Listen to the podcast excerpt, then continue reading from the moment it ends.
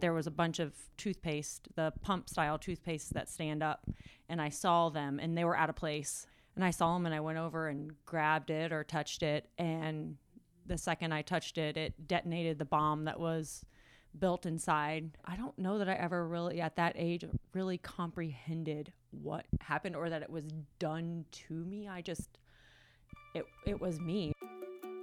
Hi, we are Colleen, and Colleen. and we have made it our mission to spread kindness and make everyone feel like they belong. So each week we will share real life stories, motivating insights, and helpful tips that will inspire you to live a kinder, happier life. We believe that together we can make the world a much better place. Are you in? I'm in. Let's do this. Welcome to the You Fit Here podcast. Hello, everybody. This is CS. Welcome to You Fit Here. I'm really excited for you all to meet our guest today, Erin Patterson, because she's one of my dear friends, and I am very lucky and blessed to have her in my life. And I cannot wait for all of you to have her as a part of yours, even just by her sharing her story. I know that she will touch your heart and your life. And Erin, thank you so much for being here with me today. I am excited to have you here. And if it's okay with you, I'm just going to share briefly and then let you sort of tell the whole story. So, when you were five years old, on April 17th, 1989, you were in an accident, an unthinkable accident, leaving you without your left arm and your left eye. And that was almost 31 years ago, this April. And that's crazy. um, four years ago, CB and I launched our Everybody is Different, Different is Normal campaign. And if you guys haven't watched it, we will obviously link it up for you on our blog and on the website so that you can, because Erin was a part of it. And we were really happy to have her there. Um, she it was just a really cool way that she could share her story and help us all celebrate how everybody is different and that different is normal. And so that uh, brings us to here today, but she didn't really get a chance to actually tell her story. And it is such a cool story. And I've had the awesome pleasure of hearing her tell young kids about it at um, my kids' school's Everybody Count program. And then I've obviously heard it in various ways and from various people, but hearing it from Erin is truly a unique experience. And so it, it hopefully will leave you feeling just very blessed to have what you have and just not take anything for granted. So, Erin, if you wouldn't mind taking us back to that day almost 31 years ago and tell us what Sure. Um, like Colleen said, it was April 17th, 1989. I was five years old. We had recently moved. My parents bought a new house, and we went to Kmart that evening to pick up some things for the house. And I was with my mom and my dad and my younger sister, Megan, who was two at the time. Um, and I was with my mom and my sister. My dad was in another part of the store, from what I remember or what people have told me. We were walking down an aisle. My I was in front of my mom walking, and my and she was with my with my sister in the shopping cart, and there was a low shelf, and there was a bunch of you know toothpaste, the pump style toothpaste that stand up, and I saw them, and they were out of place. And I saw him and I went over and grabbed it or touched it, and the second I touched it, it detonated the bomb that was built inside. After the bomb exploded, I don't remember much other than screaming that my stomach was on fire. Um, I couldn't see because there was so much shrapnel and it hit my face.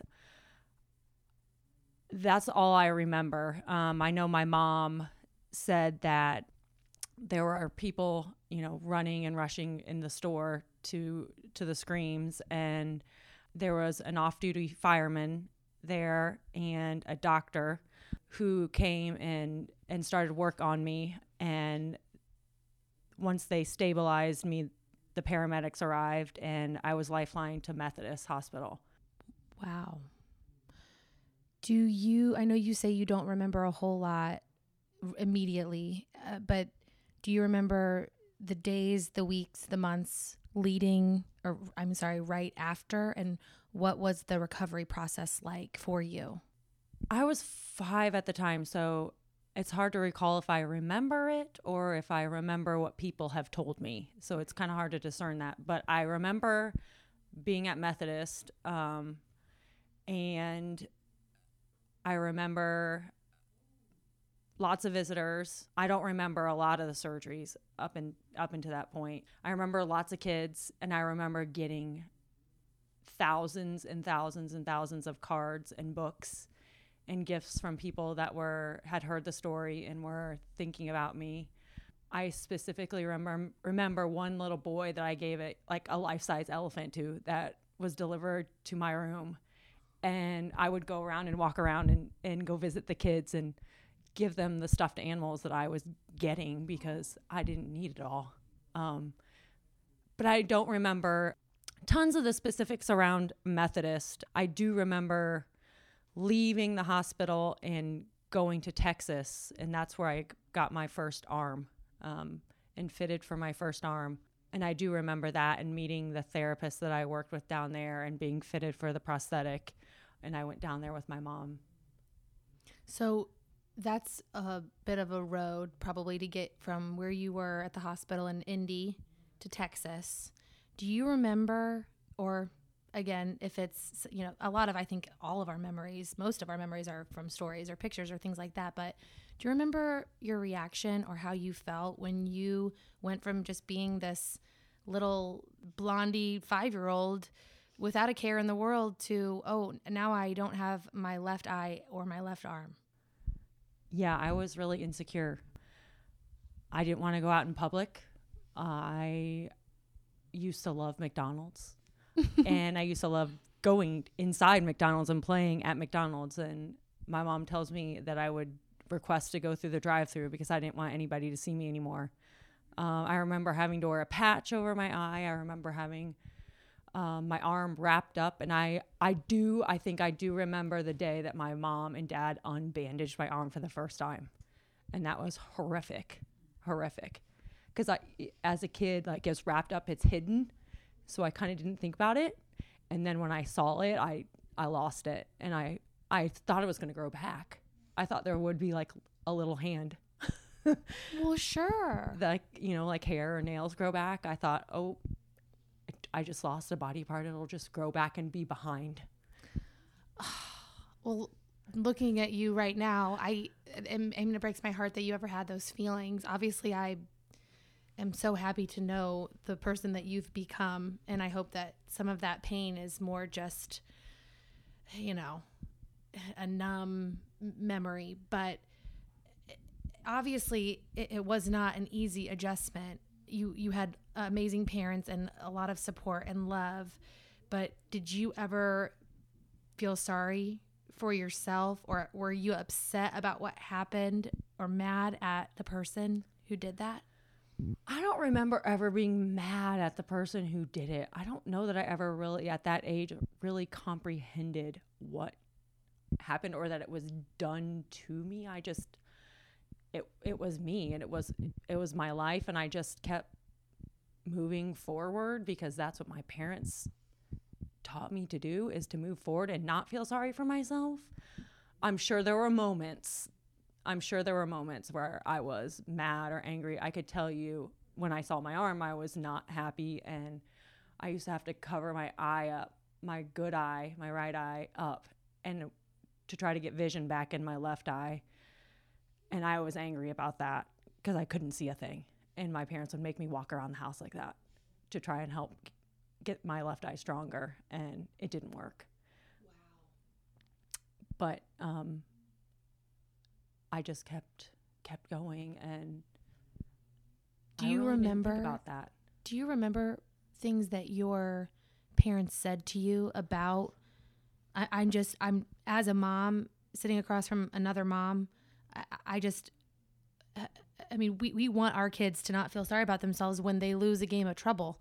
You know, I mean, I just, you're just such a remarkable person. And so it's just, I, I would, I got to have your mom on this podcast. I mean, really, because she, she probably has a lot more insight to what she told me and how they thought about how to handle these situations with me. Um, whereas to me, it just came off as this is you know this is my life these are my parents this is what you know they're telling me to do. I they took me to countless appointments and doctors offices and they you know they really did their best at trying to integrate me back into school after the accident. Um, i do remember my mom i did not want to go back to school. I was scared. And my mom took me back and sat with the whole class and brought uh, one of my arms in to pass around so they could feel it, so they could ask all the questions they wanted to ask. And then that way they wouldn't continue to ask. And that way all the questions were out there. They knew what happened. And I would be able to, to start, start school fresh. What was that actually like for you going to school? It actually wasn't that bad. Um. I really had no issues going back to school once that was once I was, you know, my parents took me back. I, you know, my friends were all there. They didn't treat me any differently or I don't remember them treating me any differently. They asked questions, but they were polite and they were nice and they included me. So I was happy to go back and I really felt, you know, welcome. I'm obviously very glad to hear that. I I remember I've told you this before, but I went to a different school than you, but the parachute story when I was in gym class and our gym teacher said we're going to do the parachute for a little girl who goes to a different Catholic school who was in this horrible accident. And can you imagine losing your left eye and your left arm? So everybody put your left arm behind your back. And we all did it with one arm. And I just remember I went home and I asked my mom a million questions and little did I know that I would know you in the way that I do. So I think about that not that I guess I think about it whenever we have conversations like this which isn't very often but that you know it stands out to me so if that was my school I can imagine all the people and the outpouring of love and support and what a great experience for your classmates to be able to ask you those questions and hopefully prepare them for other people that they are going to meet in their lifetime that they have questions about.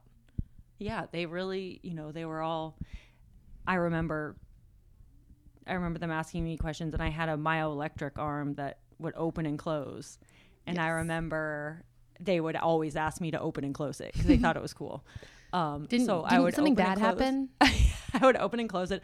I would pinch people with it per their request. And I remember getting it stuck on a, a desk leg. Um, I think that was second grade. And it had a battery, and the battery at that time they didn't last very long. And it died on the desk as it was clamped to the desk leg. Um, and instead of, you know, asking a friend to go up to the front and get the new battery and pop it in, I drug the whole desk up to the front of the classroom. so it sounds like you were pretty good at embracing embracing everything. How did you do that? Well, it was either embrace it and have a good time and make friends and participate in activities or you know, sit in the corner and feel bad about yourself and and not move forward. And I chose to make friends and try out things and if I failed, I would try it again or find something else to do. Were there any activities or things that you felt like, oh, I used to be able to do that and now I can't? No. Um at 5 you like don't recall like what you know and what you don't know. Like you're just learning everything at 5. So I do thank God that I was 5 years old when this all happened because it would have probably been a million times worse if I were older. At 5 you don't think about a lot. You have self-confidence. Nobody tells you any different. I just learned how to write with my left hand. I switched over. I don't even remem- remember switching over. My mom was like, it literally took a week, and you were you could figure it out.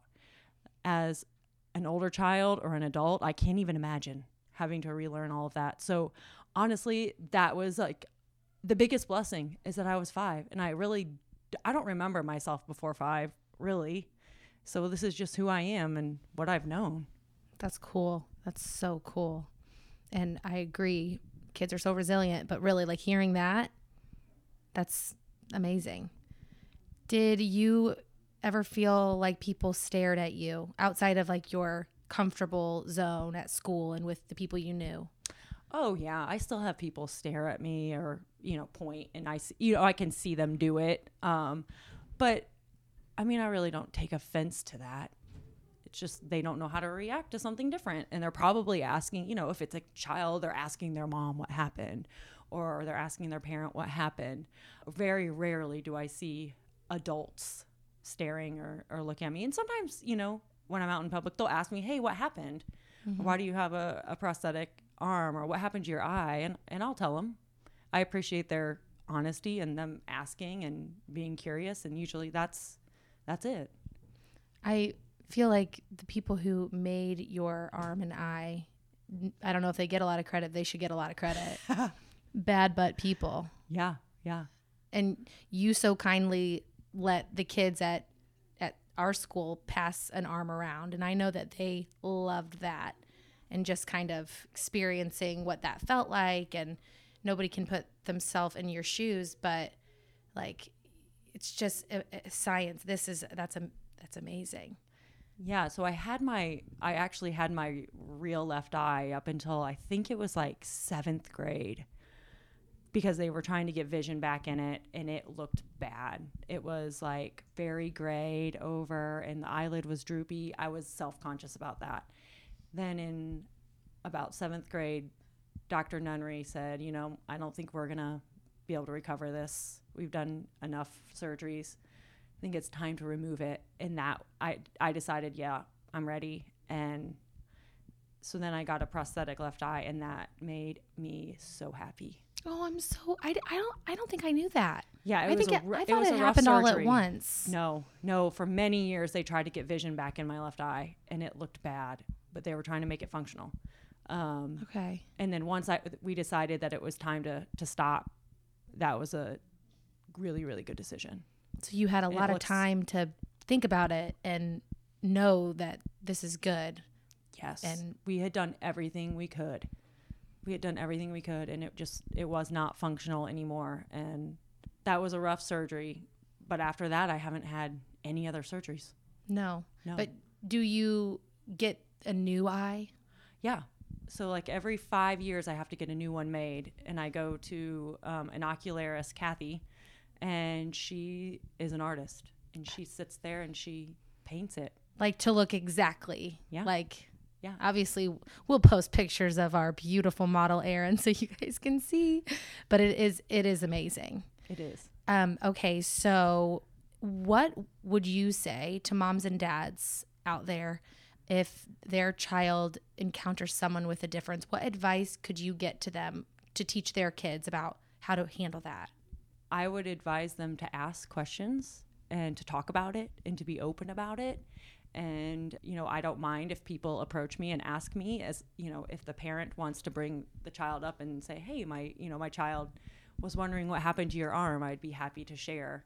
I think it's definitely better to encourage asking and understanding versus whispering and talking ab- about it. Making assumptions. Yeah. There's that quote about curiosity. I love that because I think sometimes we discourage curiosity because it leads to assumptions, but you can never really find out the answers about things.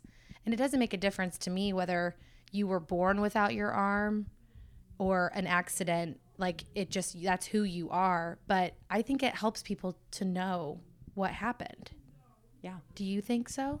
Yeah, absolutely. I think it's always, I think it's always good to know, um, and I I really have no problem sharing my story or sharing how I feel about how I feel about things. Would you tell us a little bit about the man who put the bomb in Kmart? And then if you could say something to him, what would it be? So I don't really know a whole lot about the man who or the the boy who put the bomb in the toothpaste at Kmart, other than I I, I don't know his name.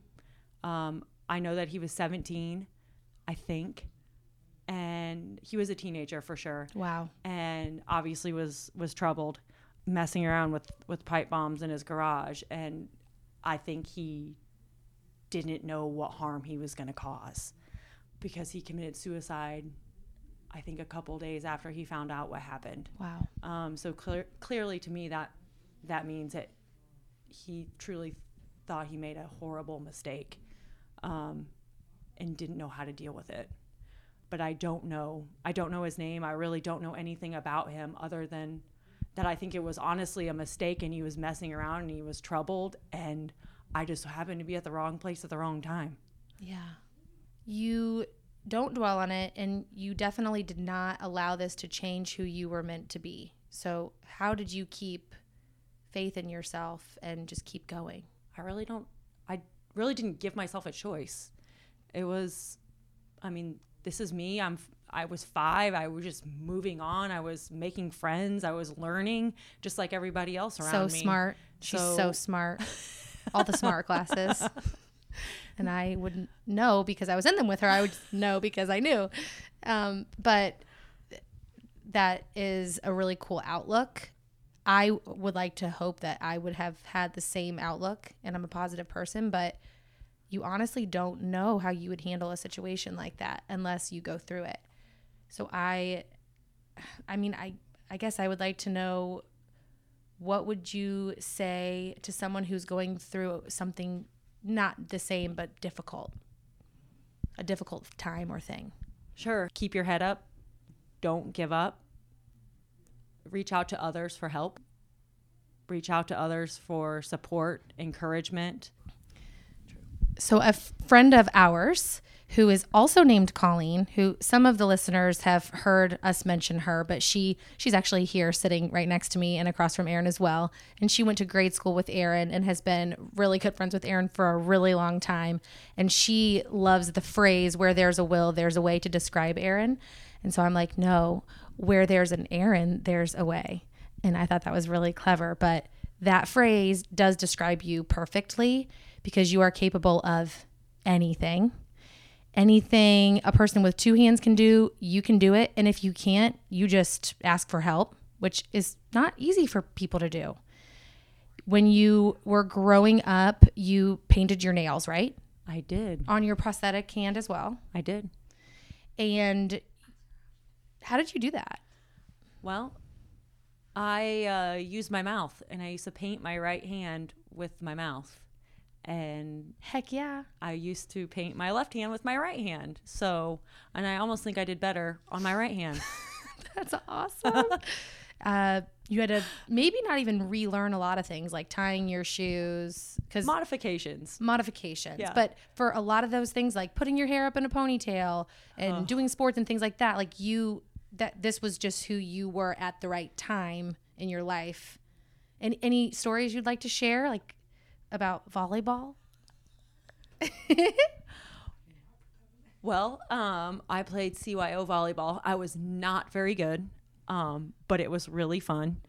And my mom was my mom was the coach or the assistant coach, one or the other. And we were playing at St. Pius, and I was serving, and I was underhand serving. I don't remember if this was like sixth or seventh grade, probably. And as I was serving the ball, the arm flew off over the net with the ball. My whole team started dying laughing. The other team was shocked. I cannot imagine. Let the ball and the arm hit the ground. oh my gosh. Uh, but you did it just the same. oh, we were cracking up. I think one of my teammates ran over and grabbed the arm, and I shoved it back on, and the game kept rolling. Oh. So let's talk a little bit about how you uh, you do anything and everything that anybody else can do. Obviously, you're a mom of 3. You're a physical therapist. You manage over 65 people. I think that's really cool that you do now what you relied so heavily upon at a time where you started this whole journey. I think that's just really inspiring and cool in and of itself.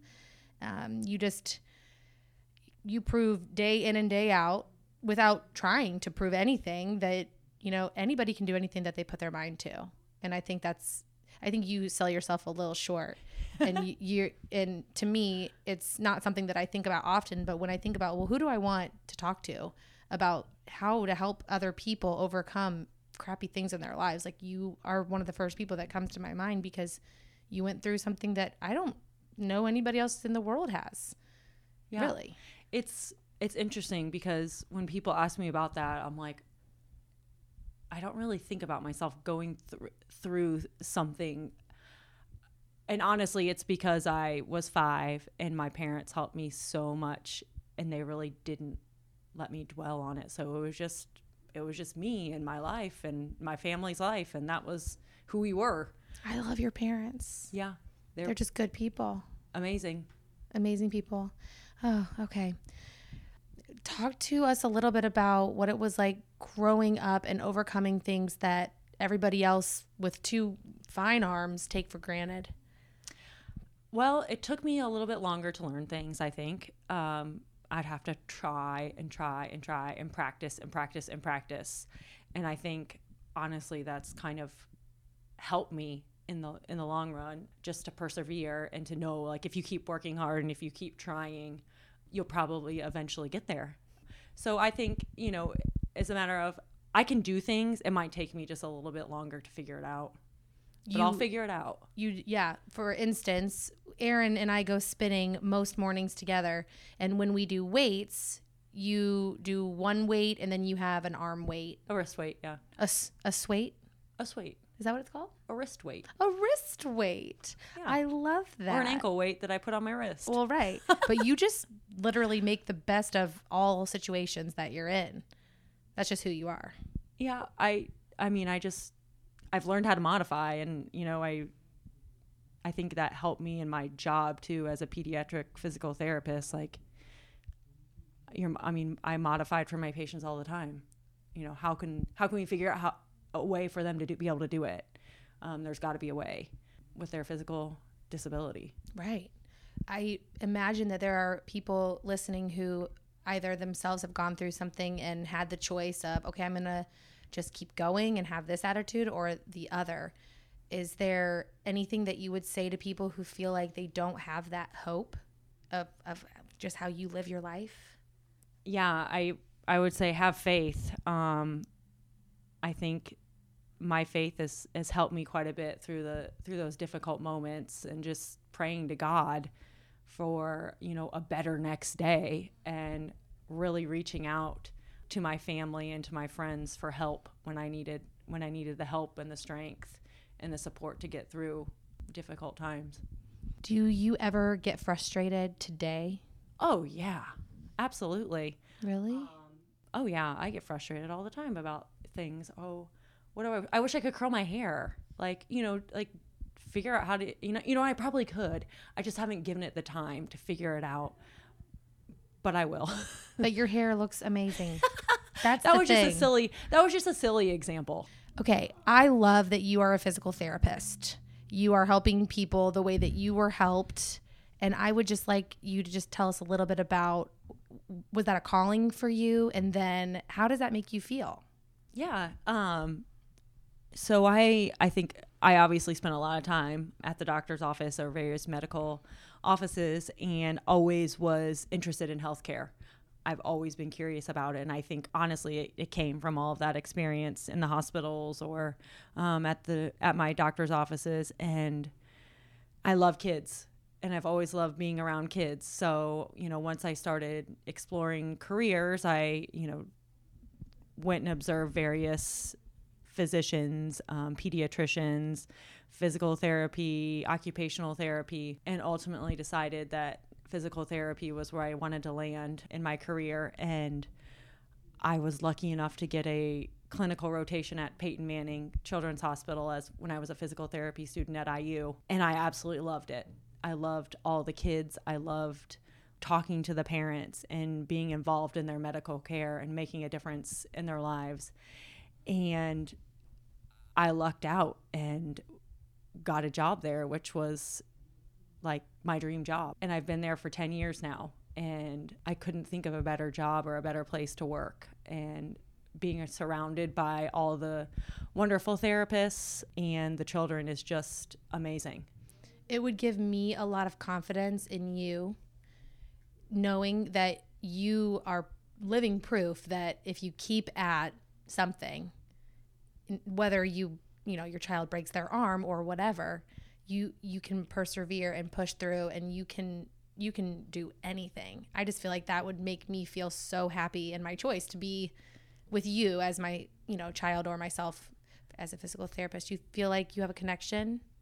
Yeah, and I always I always wanted to, you know, make that clear to to parents that they could always ask me any questions they wanted to. I was very open and honest about what what happened to me if they asked, and I wanted them to know that they can ask me any questions and I would be happy to to, you know, help guide them through their journey and to help their child understand what they're going through. They they will get better and they will get stronger and be able to do things that they want to be able to do.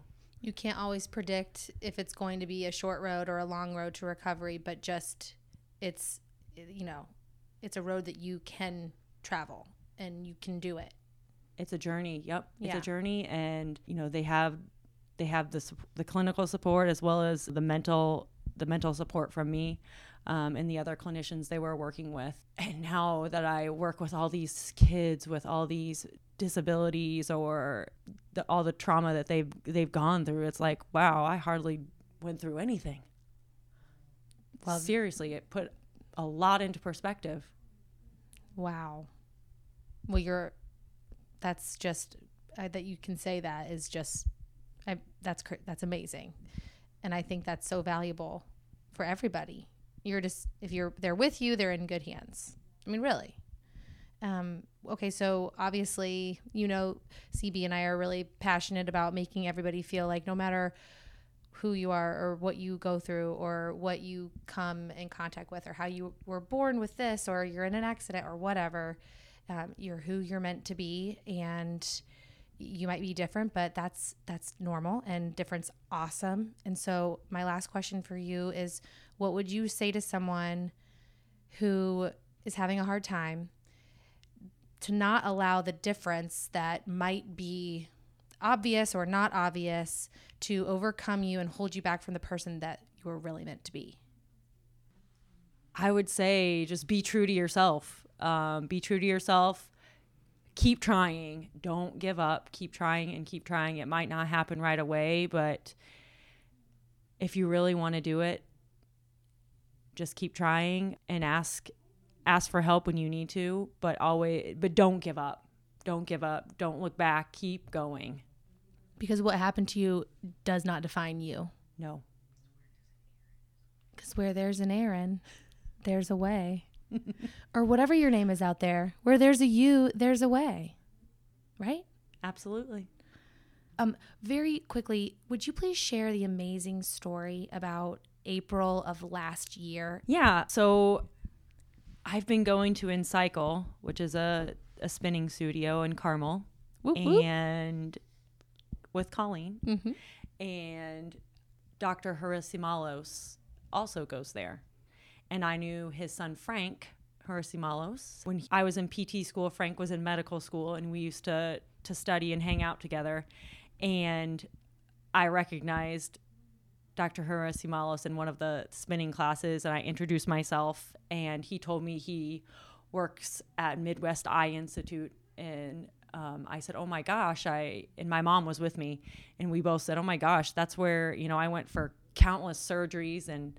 They took care of us. Dr. Um, and Dr. Minturn, they were the eye surgeons that took care of me for so many years. And he, those are his partners that he worked with. So he took that information and did not tell me and planned a whole surprise party at his house with all of the doctors and my family and friends and celebrated the 30 year anniversary of my accident which was incredible. Like just fate that we so happened to be in the same spinning class we're just chatting and then out of the kindness of his heart planned this whole party to celebrate. It was it was amazing. The fireman um, john moriarty was there. Who was there that day of your accident? yeah he was the fireman that was called to the accident. And then dr profeta he couldn't make it but he facetimed us at the party. And and so we talked to him and it was it was Is- amazing. Man that you hardly knew went to all this trouble to Oh, yeah. celebrate an accident that really, even though it changed your your life in some ways for the harder, made you who you are. yeah they're like the sweetest people i know I'm telling you. Go out there and find a spin studio near you or whatever floats your boat. okay, Erin, thank you so much. And all of you, make sure that you go to the You Fit Here podcast, hit subscribe, leave us a review, share this episode on social media to inspire other other people who are going through tough times or just so that they can remember like, you know, what happened to Erin, that's not a thing that happens very ever. And life is precious and we shouldn't take it for granted and we should be kind to each other because we just don't know what's going on or what's going to happen. So, okay, that's all. Until next time.